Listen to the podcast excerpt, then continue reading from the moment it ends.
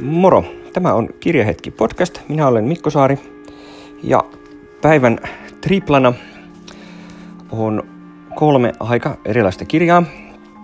Aloitetaan pienimmästä. Vesa Sisätön 100 klassikkoa tunnissa. Ilmestynyt 2018 tänä vuonna avaimelta. Ja tämä on tämmöinen hyvin, hyvin pieni kirja. Tämä on varmaan joku tämmöinen 10 kertaa 12 senttiä. Ja tämä on just sitä, mitä tämä sanoo, eli tässä käydään läpi sata klassikokirjaa hyvin nopeasti. Jokaisesta kirjasta on, on tämmöinen lyhyt yhden lauseen tiivistelmä. Ernest Hemingwayn Vanhus ja meri, vanha mies ei saa kalaa. Sitten on knoppitieto, jolla voi päteä paarissa tai muissa kirjallisuuskeskusteluissa. Ja lopuksi tämmöinen tuomio että mitä tästä kirjasta pitäisi ajatella. Ja tota, tämä on ihan mielenkiintoinen kirja. Tämä on aika lailla just sitä, mitä odottaisi. Ei mene varmasti tuntiakaan, kun tämän lukee läpi. Ja tota,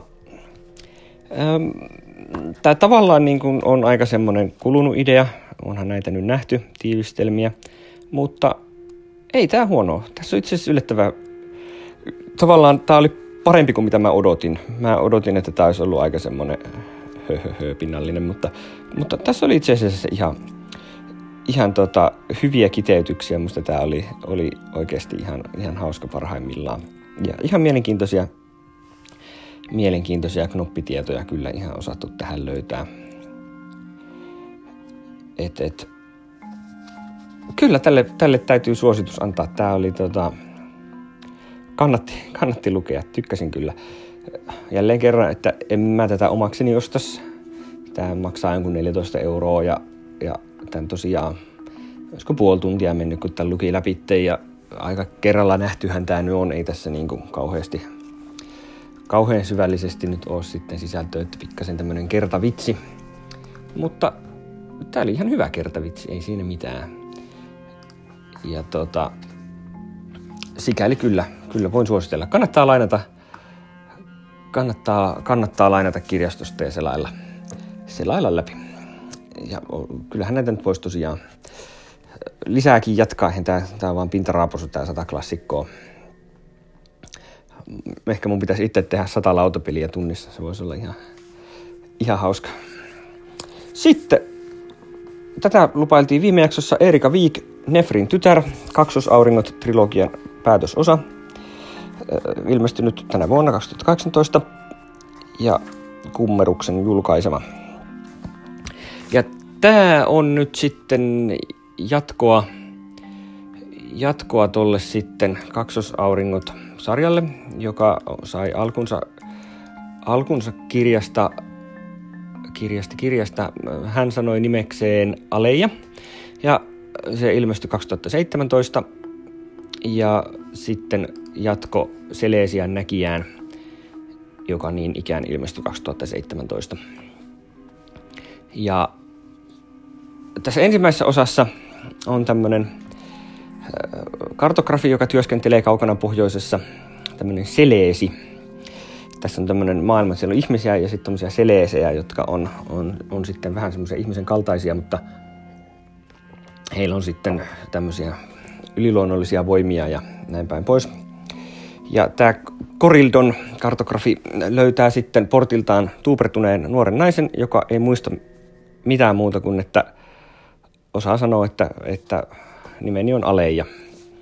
Aleija on vain ihminen, mutta se pystyy aistimaan semmoisia huonoja tuulia, joita noin seleesit tuntee, ja siinä näkyy jälkiä semmoisesta levottomuutta herättävästä magiasta. Ja sitten tota, kotoa Selesiasta tulee tiukka käsky palata kotiin, joten se Korildonin on, on sitten vaan lähettävä ja otettava aleja, aleja mukaansa. Ehkä sieltä Selesiasta sitten löytyy joku, joka pystyy palauttamaan ne muistot. Matka on kuitenkin työläs, koska Alejaa jäljittää joku voimakas ja hyvin pahantahtoinen taho. Ja sitten tässä on tämmöinen lajistinen vipa myös, että ihmiset aika lailla tuntee vahvoja ennakkoluuloja ja jopa vihaa noita seleesejä kohtaan. Tämä maailma on fantasiaa, mutta siellä on myös junia ja höyrylaivoja ja revolvereita, eli ihan steampunk-osastoon. Sitten kakkososassa Selesian näkijä, niin ollaan nyt sitten siellä Selesiassa, jossa Aleja hyvin käytännöllisesti, mutta myös mystisesti osaa Silesien kieltä. Ja siellä on sitten politiikkaa ja valtapelejä ja, ja niin kuin kaikenlaista tämmöistä. Ja edelleen Alejaa jahdataan myös joku tuntematon taho. Nousee sodan uhkaa ja näin päin pois. Ja sitten päästään tähän viimeiseen osaan, jossa Aleja on nyt sitten painut ja, ja on nyt sitten poissa Selesiasta ja hänet, hänet sitten napataan ja se päät, päätyy sitten sinne, minne, missä häntä etsitään Telluriaan ja näin päin pois. Ja sitten tulee pelastusretkikunta luonnollisesti hänen peräänsä. Ja paljon kaikkea jännittävää tapahtuu ja lopulta vihdoin viimein selviää myös se, että mitä, se, mitä sille Alejalle nyt on sitten tapahtunut ja minkä takia se on niin oudosti lumottu ja kuka se oikeastaan on ja mitä kaikkea siitä seuraa ja näin päin pois. Aika huikea lopetus tälle trilogialle. Kyllä tässä veitiin hienosti kaikki langat yhteen ja solmittiin semmoiselle solmulle, että ei voi valittaa. Et, hieno trilogia, tykkäsin kovasti hyvää kotimaista fantasiaa ja tota, kyllä tämä oli hieno lopetus tälle, että kyllä, kyllä suosittelen lämpimästi kyllä tämä koko trilogia kannattaa lukea, mutta ehdottomasti aloitatte sieltä, hän sanoi nimekseen Aleja kirjasta, niin, niin saa ehjen kokonaisuuden. Et jos yhtään fantasia steampunk-trilogiat maistuu, niin, niin tämä kannattaa lukea. Kyllä tämä on, on hyvää, hyvää tasoa. Eli tämä oli siis Erika Viikin Nefrin tytär, muistinkohan mainita kirjan nimeä. Nefrin tytär kustantanut oli Kummerus, tosiaan 2018. Sitten kolmantena kirjana Claire McIntosh, Anna minun olla. Tämäkin on Kummeruksen kirja. Ja tämän on suomentanut Päivi Pouttu Delier. Tämä on ilmestynyt tänä vuonna alkuperäisenä ja myös tämä suomennos Let Me Lie on alkuteos. Ja Claire McIntosh on tehnyt, tehnyt jo tässä useamman tämmöisen aivan, aivan kelpo thrillerin esikoisteos. Teos toi Annoin sinun mennä oli, oli tietysti ihan huikea, huikea kansainvälinen hitti ja, ja tosi, tosi hyvä kirja ja jatko-osa, jatko-osa, tai siis seuraava kirja Minä näin sinut oli sitten myös alkuvuodesta ilmestyi tänä vuonna ja nosti kyllä, kyllä rimaa korkealle thrillereissä – sano, sanoin helmikuussa, että, että vuoden paras. No en tiedä, olisiko tämä vielä parempi.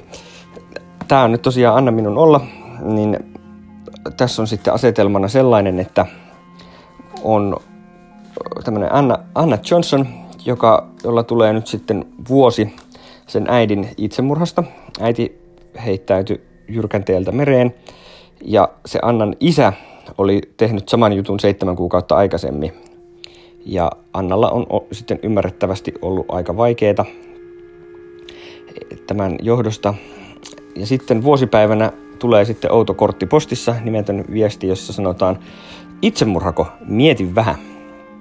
Ja Anna rupeaa miettimään ja vie sitten tämän asian poliisillekin. Ja siitä sitten, kuka tätä viestiä nyt lähettikään, niin ei oikein tykkää sieltä rupeaa sitten tulee vähän ikävämmän sävystä noottia varoitusta, että, että ei näin, että selvästi niin joku haluaa, että Anna tietää, että tässä tapauksessa jotain outoa, mutta toisaalta joku ei halua, että hän tietää. Että Anna on nyt sitten tämän viestin saatuaan luonnollisesti täysin vakuuttunut siitä, että vanhemmat murhattiin. Poliisi on nyt vähän silleen, että joo joo, selkeä itsemurhakeissi, ei tässä mitään.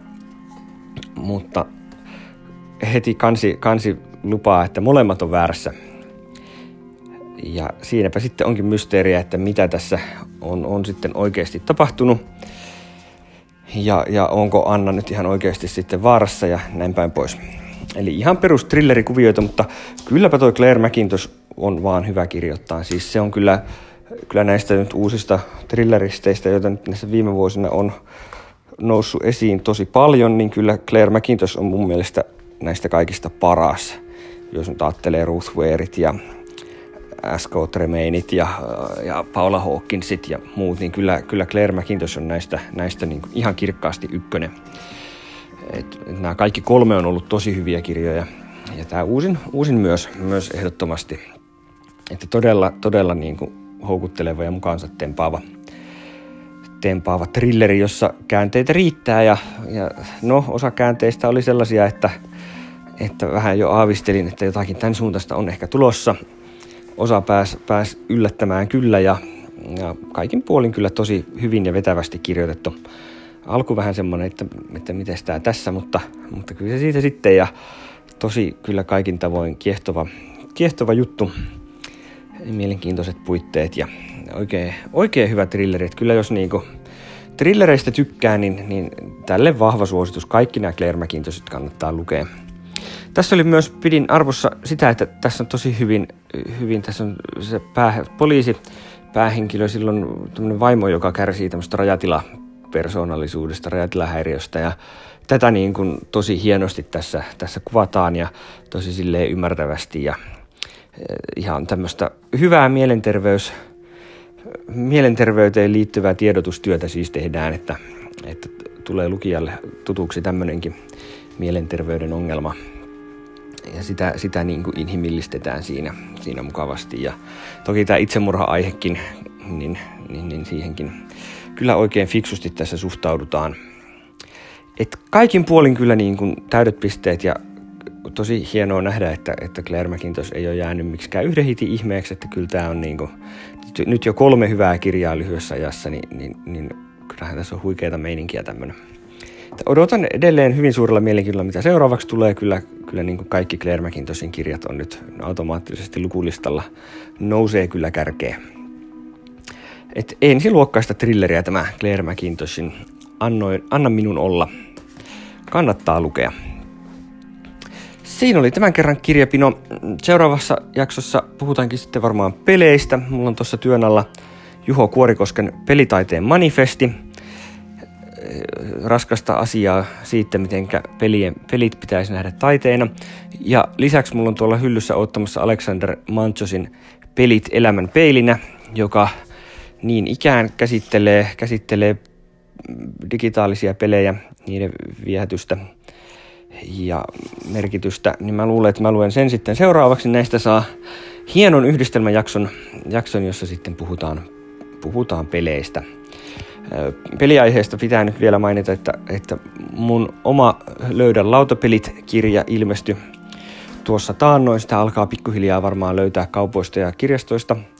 Kannattaa lukea, jos lautapelit yhtään kiinnostaa. Se on vähän semmoinen aika, aika toisaalta tämmöinen sukellus syvään päähän, että se voi, jos, on, jos ei niin tavallaan mitään tiedä lautapeleistä tai ei ole millään tavalla kiinnostunut, niin, niin se voi vähän jättää kylmäksi, mutta jos on semmoinen sanotaan aloitteleva lautapeliharrastaja, joka haluaa syventää käsitystään siitä, mitä lautapelit on, niin toi Löydä lautapelit on justiinsa oikea kirja sellaiselle ihmiselle ja siihen tilanteeseen.